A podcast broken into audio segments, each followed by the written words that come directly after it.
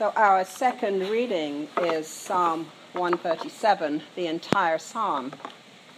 The beginning will most likely be very familiar to, to you, especially if you're a fan of uh, reggae music, um, or even if you just know your psalms pretty well.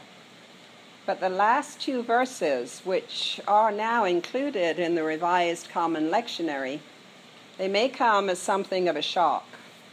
I almost feel I should offer the warning not suitable for the tender of heart. But here it is in its entirety. Listen now for God's word from Holy Scripture. By the rivers of Babylon, there we sat down, and there we wept when we remembered Zion. On the willows there we hung up our harps for there our captors asked us for songs, and our tormentors asked for mirth, saying, Sing us one of the songs of Zion. How could we sing the Lord's song in a foreign land? If I forget you, O Jerusalem, let my right hand wither. Let my tongue cling to the roof of my mouth if I do not remember you, if I, if I do not set Jerusalem above my highest joy. Remember, O Lord, against the Edomites, the day of Jerusalem's fall, how they said, Tear it down, tear it down, down to its foundations. O daughter Babylon, you devastator, happy shall they be who pay you back what you have done to us. Happy shall they be who take your little ones and dash them against the rock. This is the word of the Lord.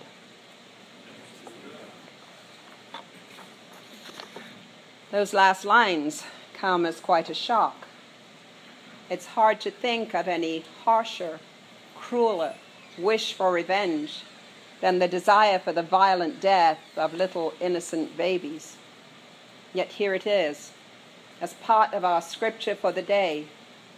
It's absolutely raw, unfiltered emotion, the harshest emotions, feelings of hatred and anger in a psalm, a song of worship of our God and the God of the Hebrew people. The Psalms are a part of the Old Testament considered to be the wisdom literature, so called because these books are supposed to teach us how to live well close to the divine. Other books in this tradition are Job, Ecclesiastes, Song of Solomon, Proverbs, the Psalms are also, in some way, the ancient equivalent of our modern day hymnals. They were songs that were treasured and loved and used over and over in worship rituals, much as we sing our favorite hymns in praise and honor of God. Both the Psalms and our modern day hymns are the formalizing of our desire to approach God in worship, in thanksgiving, in prayer, and in many different kinds of emotional states, some more attractive than others. Because the same words are used over and over in worship and praise, they hold on to and carry our thoughts and our feelings about and towards God.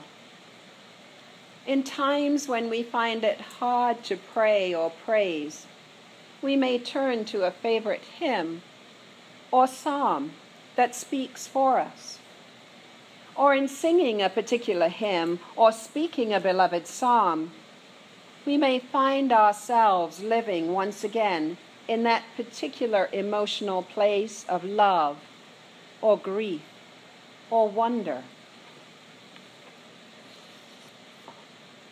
The book of Psalms is probably the most turned to book of the Old Testament, offering us solace and comfort in difficult times of our lives. Indeed, there are a number of abbreviated versions of the Bible that contain just the New Testament and the Psalms. Somehow, these ancient verses continue to touch and to express our humanity and our relationship to our God in a way that is sometimes harder to pin down in other biblical texts. Is it because the emotions are expressed in poetry, in carefully distilled language that says so much in just a few words? By the rivers of Babylon, there we sat down, and there we wept when we remembered Zion. How evocative this verse is. If you've ever traveled far away from your home, not knowing when you will return, I know you've experienced this very emotion. There are songs about England and Scotland and Ireland that can have me in floods of tears when I hear them or sing them. How much more so this must be true for a people who can never return to their homeland. Two highly re- regarded theologians both write that Christians would gain much by praying the Psalms they are Thomas Merton from the Catholic tradition and our own Presbyterian minister, Eugene Peterson, who, by the way, is the translator of the message version of the Bible. And he's written, um, within the last few years, a, a wonderful book um, called The Pastor. Both feel that the Psalms should become an integral part of our daily prayer life and that by including a daily reading of the Psalms, we will come closer to the heart of God. But they must be read prayerfully. We must be in a frame of mind, an attitude of the heart, where we will open ourselves to God's Word. Do you ever find that your prayers sometimes become almost routine, a little too methodical? This happens to all of us, and it's okay. We need to offer up our prayers, even when it seems our heart is hardly in our prayerfulness. Sometimes the very words of our prayers themselves will turn our hearts to the Lord, will turn us away from the busyness and the frustrations of the day. Sometimes, sometimes not but at least we are trying. With the Psalms, though, there is poetry, rhythm, and evocative language that may stop us in our tracks. On the willows there, we hung up our harps. For there our captors asked us for songs, and our tormentors asked us for mirth, saying, Sing us one of the songs of Zion. How could we sing the Lord's song in a foreign land?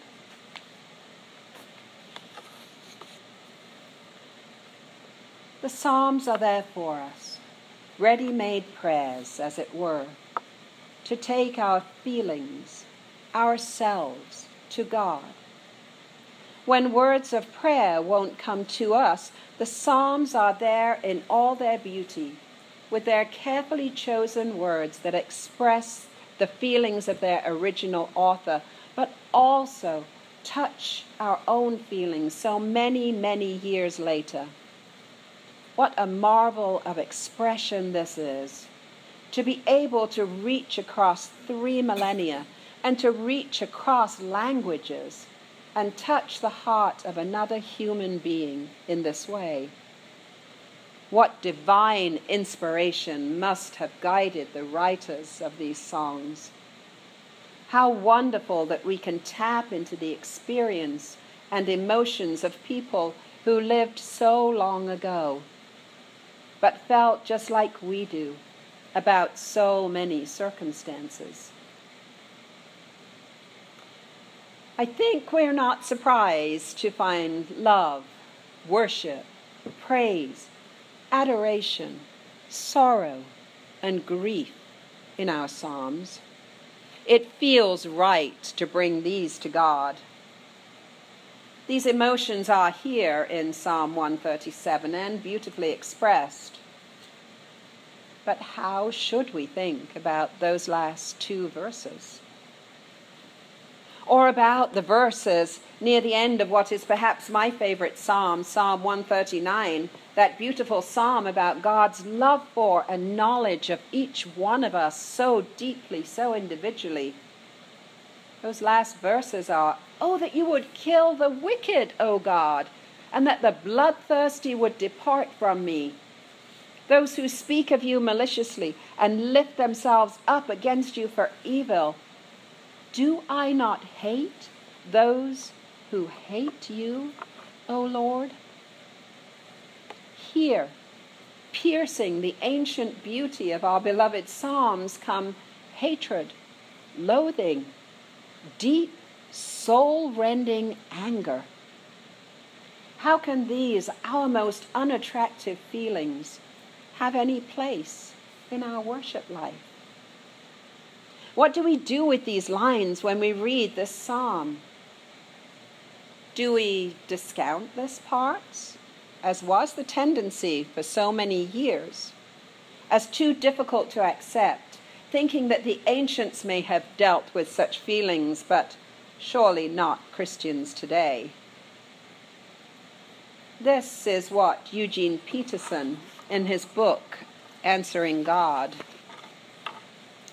the Psalms as tools for prayer says about these verses. And I'm quoting from page 98 in this book. This is raw hate. Nothing in the preceding lines in Psalm 137 has prepared us for this. This is a can of black spray paint defacing a memorial in white marble. Who let this in our prayer book? And hadn't we better get it out? A lot of people think so. In edition after edition of prayer books, hymn books, and worship books that are based on the Psalms, we find this stanza excised. These psalmectomies are well intentioned, no doubt, but wrong headed all the same. They are wrong headed because our hate needs to be prayed, not suppressed. Hate is our emotional link with the spirituality of evil. It is the volcanic eruption of outrage when the holiness of being, ours or another's, has been violated. It is also the ugliest and most dangerous of our emotions the hair trigger on a loaded gun. Embarrassed by the ugliness and fearful of the murderous, we commonly neither admit or pray our hate. We deny it and suppress it. But if it is not admitted, it can quickly and easily metamorphose into the evil that provokes it.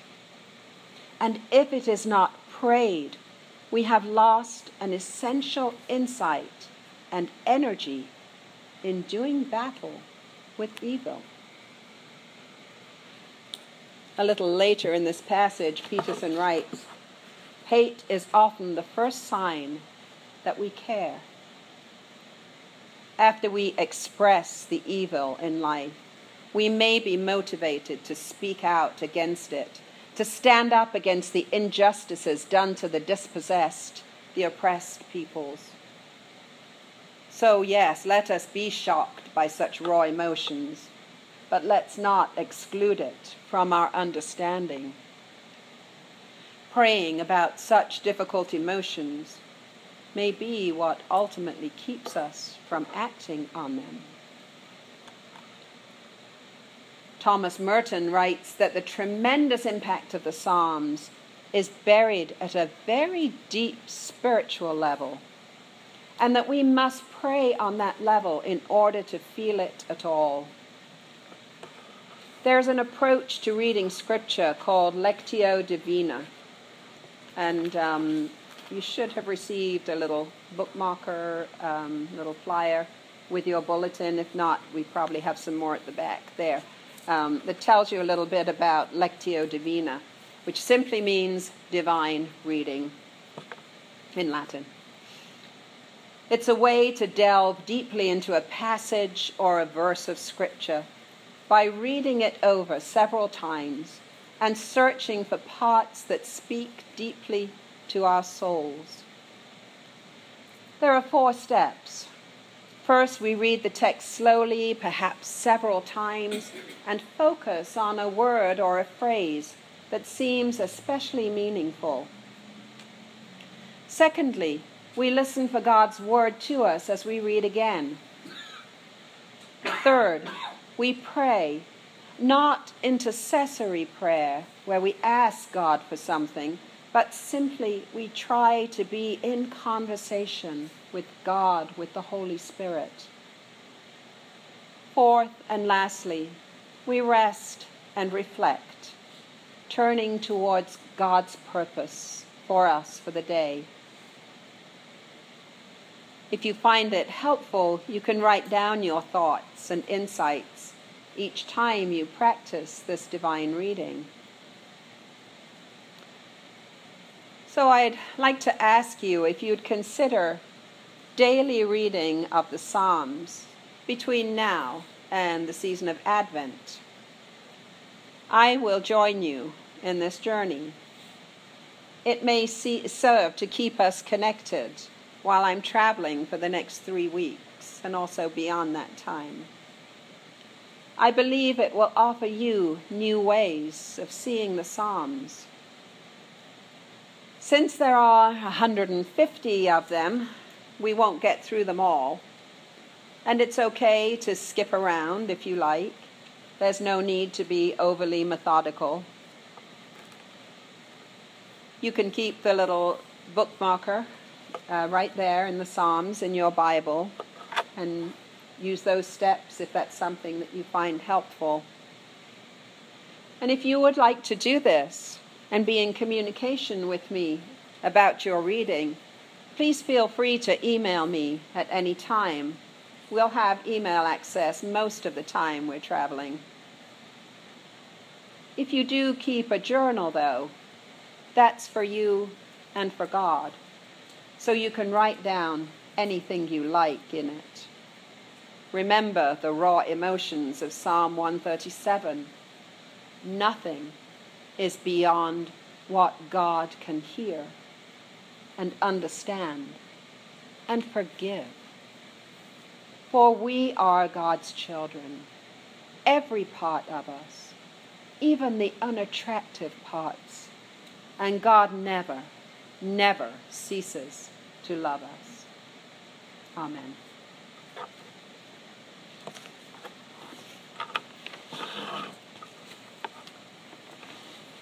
Let us sing our communion hymn, hymn 513. Let us break bread together. We'll sing all three verses.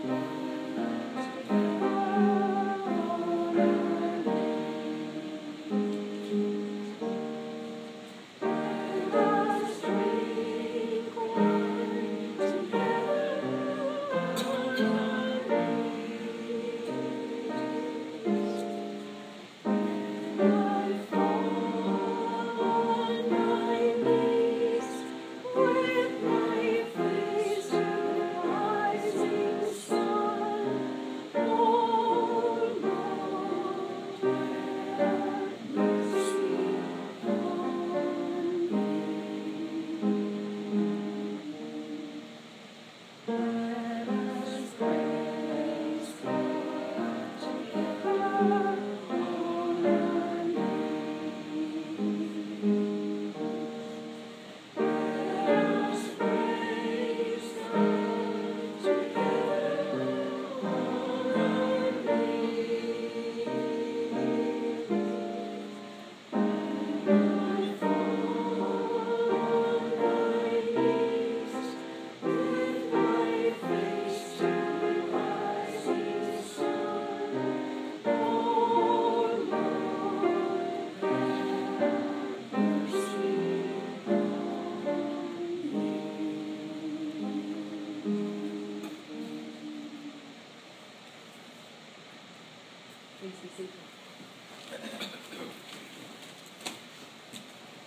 This is the joyful feast of the people of God.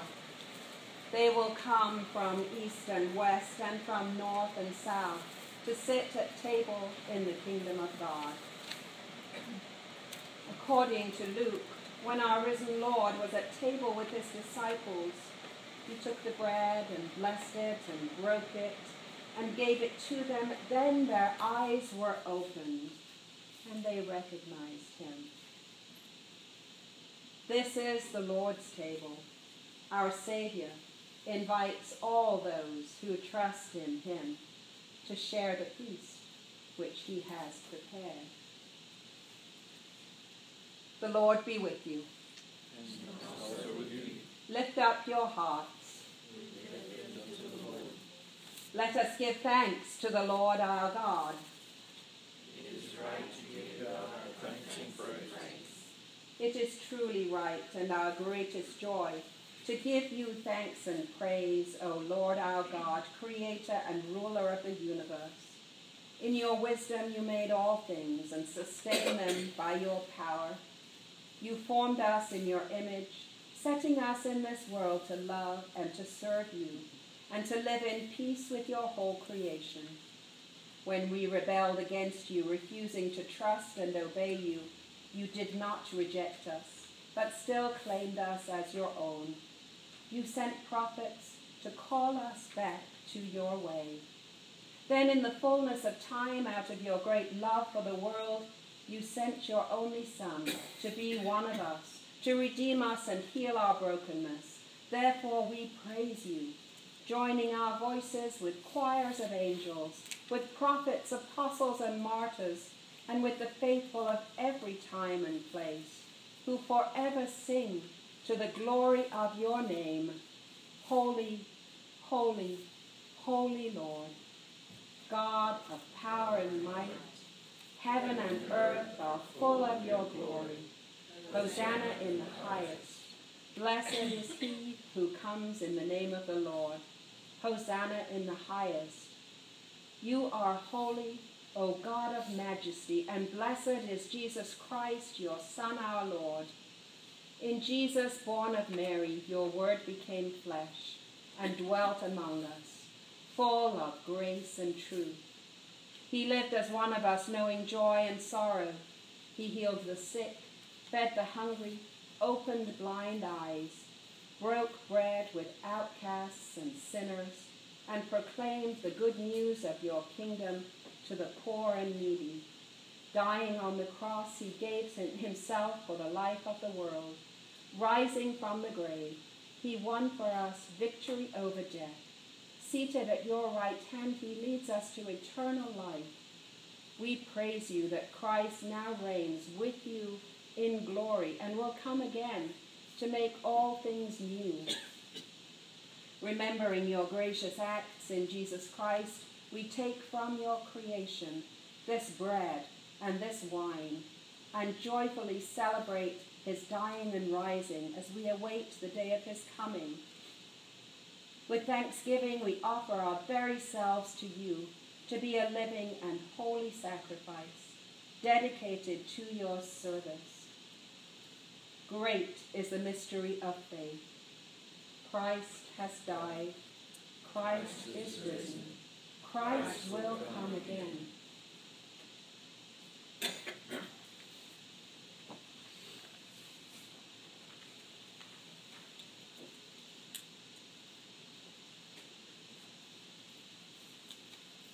The Lord Jesus, on the night of his arrest, took bread, and after giving thanks to God, he broke it and gave it to his disciples, saying, This is my body, given for you. Take, eat, and do this in remembrance of me.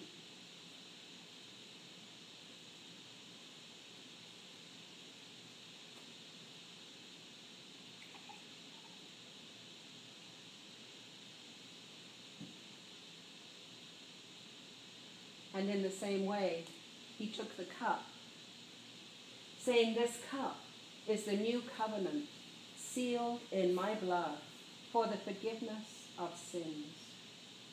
Whenever you drink it, do this in remembrance of me.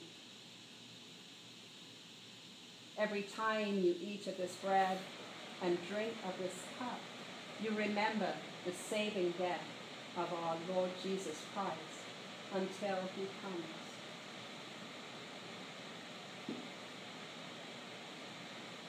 These are the gifts of God for the people of God.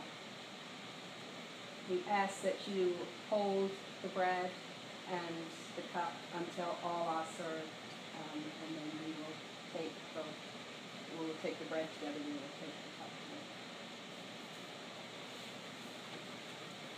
together.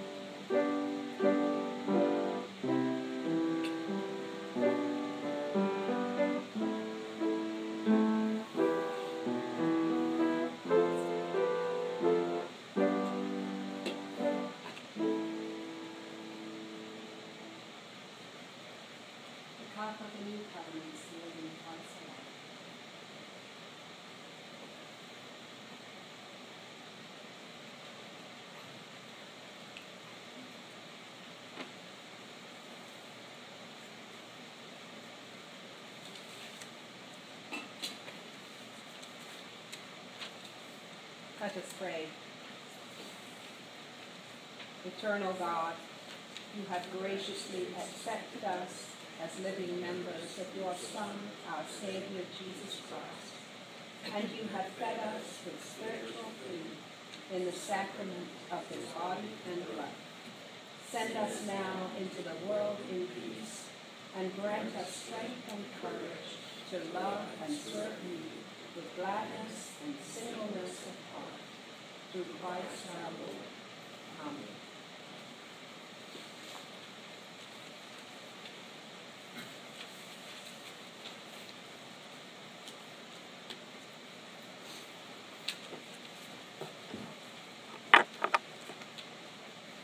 Our final hymn is number 467, uh, How Great Thou Art, and we will sing just verses 1 and 2 of this hymn.